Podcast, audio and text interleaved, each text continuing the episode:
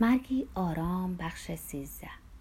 مامان شب آرومی رو گذرونده بود. استراب به جونش افتاده و پرستار مخصوصش لحظه ای دستش رو رها نکرده بود.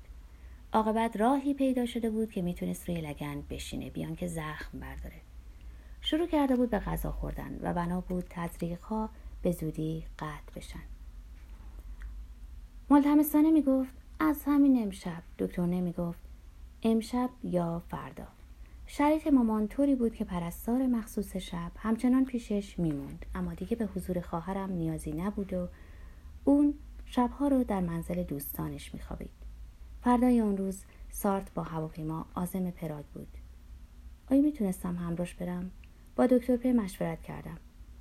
ممکنه هر لحظه اتفاقی بیفته. شایدم این وضع ماها طول بکشه. اینطوری اصلا نباید بریم. پراگ یک ساعت و نیم با پاریس فاصله داره و به آسانی میشه تلفنی خبرتون کرد. موضوع رو با مامان در میون گذاشتم. گفت حتما برو نیازی به حضور تو نیست. رفتن من مطمئنش می‌کرد که از خطر جسته. اینا من از لبه گور به زندگی برگردوندن. جراحی پرده سفاق در 78 سالگی. بختم بلند بود که تو این درموگا بودم. شانس آوردم که استخون رونم عمل نکردن. نوار دست چپش رو باز کرده بودن و ورمش کمی خوابیده بود. به دقت دستش رو به طرف صورتش برد و بینی و دهانش رو لمس کرد. احساس می‌کردم چشمام وسط گونه هامه. دماغم هم افتاده پایین صورتم. عجب. مامان همیشه به خودش بی توجه بود. حالا بدنش خود رو به او تحمیل می‌کرد. این وزنه سنگینش کرده بود و دیگه در ابرها سیر نمی‌کرد. چیزی نمی‌گفت که منو حیرت زده کنه. وقتی از درمونگاه بوسیکو حرف می‌زد مقصودش دلسوزی به حال بیمارانی بود که مجبور بودند در بخش عمومی بستری بشن. حامی پرستارانی بود که مدیریت بیمارستان استثمارشون می‌کرد. با وجود حال زاری که داشت هنوز مثل گذشته خیشتندار بود. دائم نگران بود مبادا مادمازل لوبلن رو بیش از اندازه به زحمت بندازه. مدام سپاسگزاری می‌کرد و عذرخواهی. این همه خون به من پیرزن می‌زنن در حالی که ممکنه جوانایی باشن که به اون بیشتر احتیاج داشته باشن. معذب بود که اینقدر وقت منو می‌گیره. نمی‌دونی چقدر ناراحتم که می‌بینم. تو با هزار و یک گرفتاری ساعتها اینجا میمونی و وقتت تلف میشه. وقتی می‌گفت دخترای عزیزم اسباب ناراحتیتون شدم. لابد حسابی نگران شدین.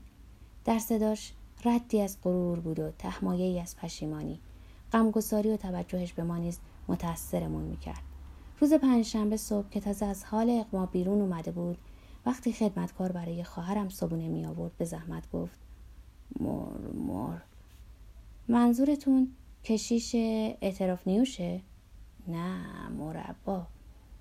می‌دونست خواهرم صبحها مربا می‌خوره. از منم درباره بعض فروش آخرین کتابم پرسجو می‌کرد. صابخونه مادمازل لوبلون جوابش کرده بود. و مامان به توصیه خواهرم پذیرفته بود مادمازل لوبلون در آپارتمان کوچیکش ساکن بشه در حالی که معمولا اجازه نمی‌داد کسی در قیابش وارد خونش بشه. بیماری قالب خشک پیش ها و ادعاهایش را در هم شکسته بود. شاید بدین خاطر که دیگه نیازی نبود پشت اونا پناه بگیره.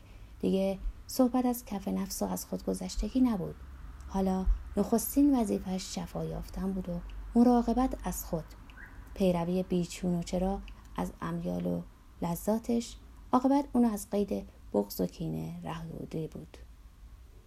زیبایی و لبخند به چهرهش بازگشته بود و این خبر از آشتی آرام مامان به خودش می‌داد. حال که در بحثر احتضار افتاده بود این هم نوعی خوشبختی به شما می‌رفت. تعجب کردیم وقتی شنیدیم مامان روز سهشنبه قرارش رو با کشیش اعتراف نیوش لغو کرده و قرار تازه هم نذاشته. مدتها قبل از عملش به مارت گفته بود برام دعا کن. دخترم خودت می‌دونی آدم مریض نمی‌تونه دعا کنه. بیشک چنان گرفتار دوا و درمون بود که نمی‌تونست زحمت تکالیف مذهبی رو بر خودش هموار کنه. یه بار دکتر نه به او گفت انقدر زود خوب شدین که باید صبح تا شب بشینین و خدای مهربان رو شکر کنین. اوه من و خدا حسابی با هم رفیقیم اما واقعا دلم نمی‌خواد به این زودیا به دیدنش برم. شرط رسیدن به حیات جاودان مردن روی زمینه اما مامان خیال نداشت این شرط رو بپذیره. نزدیکان متدین مامان فکر می‌کردن ما با خواسته هاش مخالفت می‌کنیم برای همین به زور متوسل شدن. با وجود لوحه ملاقات ممنوع خواهرم یک روز صبح می‌بینه که در اتاق باز شد و کشیشی لباده پوش پا به اتاق گذاشت. براشفته از پدر روحانی می‌خواد که اتاق رو ترک کنه. من پدر آوریل هستم صرفا از سر دوستی آمدم. قبول ولی لباسی که پوشیدین مامانو به وحشت میندازه. روز دوشنبه باز هم سر و کله این جماعت پیدا میشه. خواهرم مادام سنت آنش رو به سمت سرسرا هدایت می‌کنه و میگه مامان هیچ کس رو نمیپذیره.